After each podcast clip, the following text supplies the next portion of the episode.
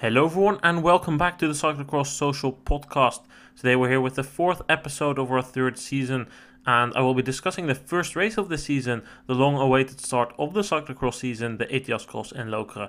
And with me here to do that is Issam. Hey, everybody. So, the ETIAS Cross in Lokeren, the men's race, is the first race we'll talk about. And later on, the women's race will give you some results of youth and German races. And finally, we'll have a short touch upon the European Championships on the road in Trento. So to begin with the men's race in Lokeren, it was Eli Iserbyt who had the fastest start, but Vincent Baestaens quickly took over and basically paced together with Iserbyt for the first two, three laps. But then Baestaens, he blew up, kind of what we saw from Quinten Hermans uh, basically last season, the entire first two months of it that season. But Baestaens blew up, he disappeared, Iserbyt then attacked. But from there on, Iserbyt, it basically looked like he was on a cruise, but I doubt he was but he comfortably went on to win that race. Behind him, there was a somewhat exciting battle for second. It was Lars van der Haar who came basically forward with Jens Adams and Laurens Sweeck. He joined Michael Vanthourenhout, who basically was on the podium positions the entire race. In the beginning with Daan Soete, but Daan Soete also blew up. So then we had a group of four riders fighting for second and third, but Van der Haar and Vanthourenhout really were the strongest there. They got the gap, and Van der Haar ultimately beating Vanthourenhout in the last lap for second, meaning Van Toornhout ended third. Eli Iserbyt getting off to a very good start again to his season. Issam, I don't think we're surprised it's the third year he does this, but it looked like he was cruising towards that win. But let's face it, it he eventually did struggle. It was a very tough race. Yeah, it, it was a def- definitely a hard race for him. I mean, it isn't a surprise to see Iserbyt dominating a, a race at the beginning of the season, but uh, it, it definitely cost him some energy, and um, it, it wasn't a smooth victory for sure. But uh, you know, he was he was going very well. He looked very good. He looked sharp. He looked. Uh, I think he had an edge on everybody, and you know that's obviously shown in the results. But it was overall just a very good result, and um, you know, great to see the European champion uh, being up there. Yeah, it looked like he was always comfortably in the lead, and I think he was comfortable in the lead. But it was a first race, it was warm, it's a pretty tough parcours with a lot of corners where you need to accelerate lap after lap. And I think it eventually just took his toll, and it meant everyone was tired. You could see a couple of riders falling back, more on that later. But Van Haar second, that's maybe a bit more of a surprise. It definitely is. I mean, Van der Haar sometimes has like a bad season opener. Sometimes can actually be very good in a season opener. I think I, if I recall correctly, won once the Geraardsbergen cross, which is like one of it's a very early cross in September. Uh, I think it was 2018 or something. But you know, I I didn't expect him to be in the top three, and for him to be up there, I think that is a, mentally a very good uh, results, and I think he's gonna, you know, take a lot from that. And he's, you know, e- even in his interview, he was like, "I don't really care if I was gonna be today second or fourth or whatever. Uh, I just want to feel very good, and I want to feel that the legs are okay." And I think he, he felt that he felt that he was uh, in a good shape. So, you know, just amazing to see that he was up there. Yeah, season openers are always a bit, well, unpredictable. He, of course, won there in Geraardsberg, as you said, but he's also finished outside of the top 10 a couple of times. This time he ultimately grabbed that second place, and I think it was also down to his experience. You could see riders like, um, of course, I just mentioned them, Daan Soete and Vincent Baestaens, they blew up and fell back. Van der Haar did it the opposite way. He was at the back end of the top 10 in the beginning and then just overtook rider after rider and eventually ended second. About Michael Vanthourenhout and third, what do you make of his race? Again, um, a solid performance. You know, it's not um, outstanding, but I we didn't really expect this from Vanthourenhout in the first race, or at least in the first part of the season. So I think um, you know he, he showed himself very a, a, lot in the race. You know, a couple of times he was uh, behind Iserbyt alone. He tried to to bridge the gap. He tried to force something. In the end, I think that cost him second but definitely a strong result for Vanthourenhout, and I think he's gonna look positive um, after this race about his result today, and he's he's looking positive into the future for sure. Let's run down the entire top 10 then. I already said Iserbyt won in front of Van der Haar and Vanthourenhout. Sweeck in fourth. Really a anonymous race from him. Yes, he was in that group fighting for the podium, but you never really thought he would have a shot there. Then fifth, Jens Adams, solid race by him. Sixth, Daan Soete, he already blew up. Just told you that. Toon Aert seventh, Vincent Baestaens eighth after a fast start. Anton Ferdinand the ninth, and Toon Vandebosch tenth. So basically, Toon Aert here in seventh place is a bit of a disappointing season start for him. What do you make out of this? Is this worrying for his season?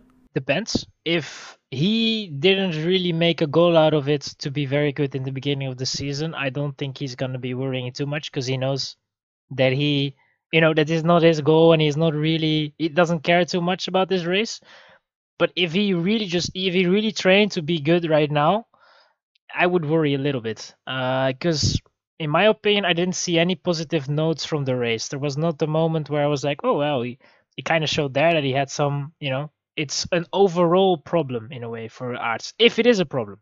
So, you know, we will see in the coming races, and especially we will see later on as well what are, what his goals are, and then we can focus a little bit more on that. But I think obviously he's not gonna be too happy about his result today. Toon Aert struggling in first races of the season isn't something strange. Last year he did end second, but that was basically an outlier. He usually does finish around fourth to seventh place, where he was today. And last year he did get second, but he was almost a minute down on Iserbyt.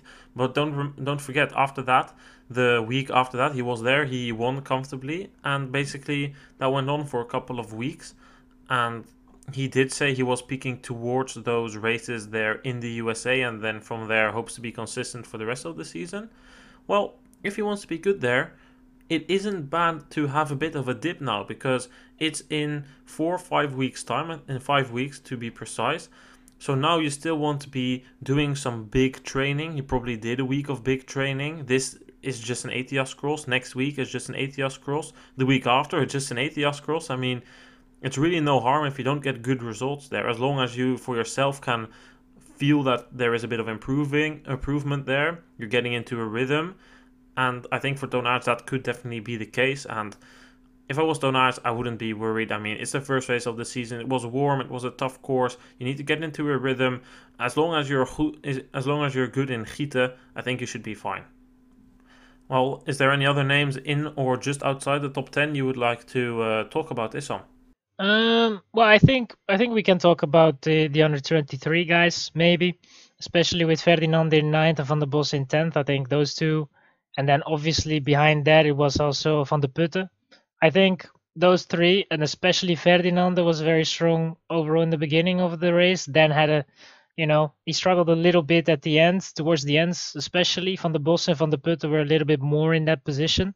But I think those three, we, we were expecting them maybe a little bit too high in a, in a way, but still very good performances from them. And definitely one of those guys is going to perform very well in one of those races that are coming up.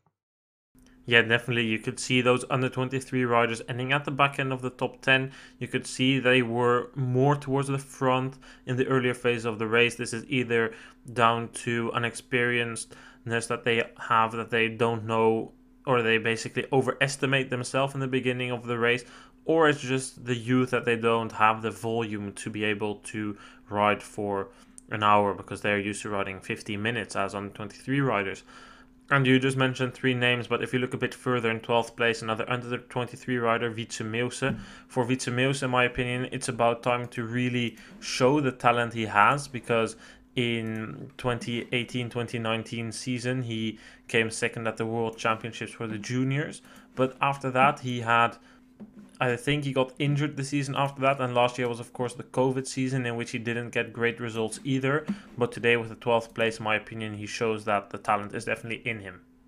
Yeah, I mean, it, for me, it's uh, for Witse. Obviously, he has to show some promise, but I don't really feel like you know he's also a year younger than those two guys, than the three guys. He's only 20 years old at the moment, so you know, I I think for him, uh, he should take it very easy and he shouldn't you know it's we we expect a lot from these youngsters from a very young age because that is kind of the pattern and um, the way it's going at the moment but some some youngsters really need to have some time to grow in but it's definitely a good sign that he is up there with those three obviously there's a bigger of a gap between them but it's still a promising result, and you know we will just see in the season how it will go for him. Let's then talk about the women's race because the women's race was a bit more interesting. There we saw a horrendous start from the both Igo Crelan girls, Manon Bakker and Yara Kastelein. They had shockers of a start, meaning they were somewhere around 20th place going into the field. This meant that early on in the race, Van Van Empel was opening a gap, but Aniek van Alphen and Inge van Heijden closed that. Betsema slightly caught off guard at the start, but she managed to close that gap, so meaning we had those four leaders for almost the entire race. Van Empel was last of those four, slightly distanced a couple of times, but eventually she came back when Betsema made a bike change. Betsema had some kind of issue with her bike and she was distanced. Van Empel took the lead, basically slowed down so Betsema could come back. But that was very fortunate because Inge van der Heijden was in her wheel. She made a mistake, crashed, held up the rest. Inge van der Heijden, hampered by that crash, then uh, got distanced. Van Alphen closed the gap with Betsema in the wheel, three leaders going into the final lap. In that final lap, Betsema made a mistake, so it looked to be like Van Alphen and Van Empel would fight it out. But Van Empel took the lead and then dropped the pace so Betsema could come back. Then after that, it was Van Alphen who thought, I should probably take the lead if I want to win. Very smart by her. She attacked, but ultimately that attack came just short. She did drop Van Empel, but then it was Betsema who took the lead and dropped the pace so Van Empel could back. Well, the team game was played very well because after that we were going into a narrow section. Betsema was leading. Van Empel dive bomb Van Alphen, meaning Van Empel let a small gap fall. Easy win for Betsema following that. Van Empel second and Van Alphen third. Well, I already said it in the summary. Is um, this was really a good team play by Paul Bingo. Yeah, yeah, it it was. I I doubt if she needed it in a way, but it was definitely well played, and especially for Van Empel, who seemed to struggle all over the race in a way, that she was able to, in the end, play a role for Betsema. I think both of them, but especially Betsema, is now really confident going into the rest of the season that she knows she has a, you know, a team player that is willing to uh, to help her if she feels that the other one is a bit stronger. So I think overall, it's it, I think both Pauwels Sauzen girls are are, are going to be very happy and are going to be looking forward to the rest of the season.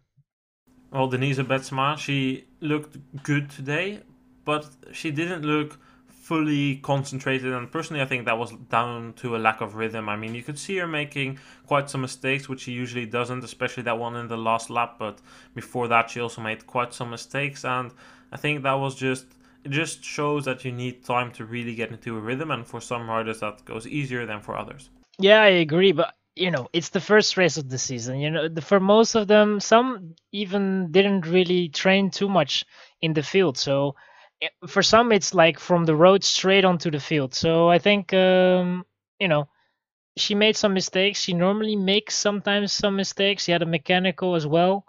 Um, it's the first race of the season. So for, for, you know making mistakes is it's better you make the mistakes now than you're gonna make them in the Super Prestige or in the X2 Badkamer Trophy or something. So it's it's a bit of the charm of, of, of such a race that you see those mistakes uh, being made and that the temperature is so high and everything. So makes it fun and makes it very nice to watch. About that mechanical, maybe we shouldn't look into it too much, but we did see two bike changes today, and both were from Pauwels Sauzen-Bingoal riders. I forgot to mention at the men's race, Laurens Sweeck had a bike change because he had a broken shifter. Betsema had a bike change because her cable that goes from her shifter to her brake was broken. So basically, she was riding with only her front brake. I personally think that if we see this happen in the future races next week and the week after, then we should start asking questions. But this is maybe the only thing that didn't look good at Pauwels Sauzen-Bingoal. The, the the mechanics that are working there are not really happy with it, and also, you know, the guys uh, that are uh, responsible for all the material and the the sponsors of the bike and stuff. I don't think they feel very happy with uh, what happened today. Obviously, not a big race, and like you said, we shouldn't be looking too much into it. But it says something and uh, maybe something we can focus on for a couple of races to come to see if this is a pattern we're gonna see with the mechanics uh, with the me- mechanical failures for the Pauwels Sauzen uh, team or it's just gonna be a one-off. We'll see Let's run down the entire top 10 then. We had the top 3 of Betsema van Empel van Alphen. Just outside that, the recovery from Yara Kastelein after her bad start. Inge van Heijden finishing 5th after her crash. 6th, Helene Clauzel. 7th, Anna Kay. 8th, Alicia Franck. 9th, Manon Bakker. And 10th, Maud Kaptheijns.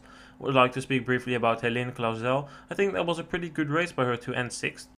I I, th- I think so too. I mean, this is um we named her in the preview. We were, uh, or at least you guys did. I wasn't there with the preview, but you expect a little bit from her. But this is uh, definitely a very good result to be in the top ten, and um, it's it's better that she's now in the top ten. So we have also some other flags only than the the, the Dutch uh, flags at the moment in the top ten. Certainly, also with Anna Kay in seventh, I think it was a decent ride by her. She usually needs a bit of time to get into her rhythm. Then Franck in eighth, also a good performance by her. Yeah, I agree. I think Franck already last year made some steps. It were not the biggest steps, but you could see in some races that she was improving bit by bit. Uh, I think uh, that we're gonna see a bit of the same this season. I think that she improved in in a in a positive way, and that she's gonna be that she's gonna be fighting a little bit more for those top tens um, also in the next coming races in the season.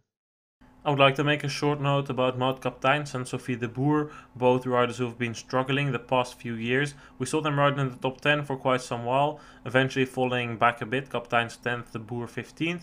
Good to see them back. These are some older riders. I mean, Kaptheijns is 27, but uh, de Boer is 31. The younger riders, on the other hand, if you look at the under 23s, we saw Van Empel ending second, 13th place for Durafou. We mentioned her in the season preview podcast. Strong ride by her.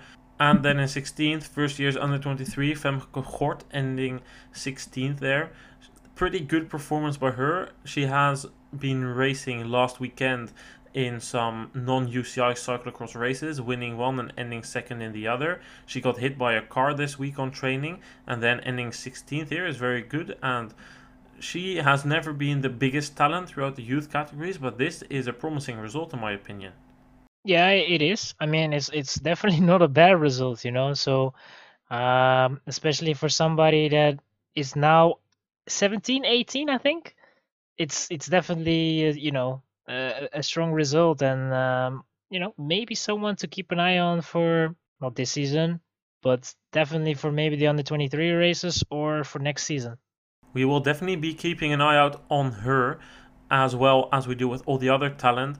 The junior and newcomer races were finally back in Lokeren just as the spectators. The top three of the juniors race was Jordi Corsus, first year junior, winning the race in front of Niels Keulemans and Toon van den Berg.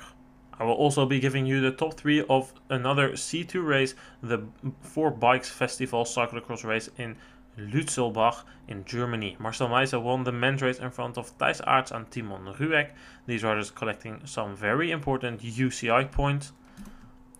And in the women's race, it was another German win. It was Judith Krahl who won in front of Juliette Trombi and Kiona Krabbe, all 20 years old we cannot end this podcast without briefly talking about what happened today on the road in Trento. The European Championships under 23 road race were held, and Thibau Nys won. The rider who wasn't selected for the European or World Championships under 23 this year mm, did make the selection for the road race, and he won, and he did it in style. What a ride by him!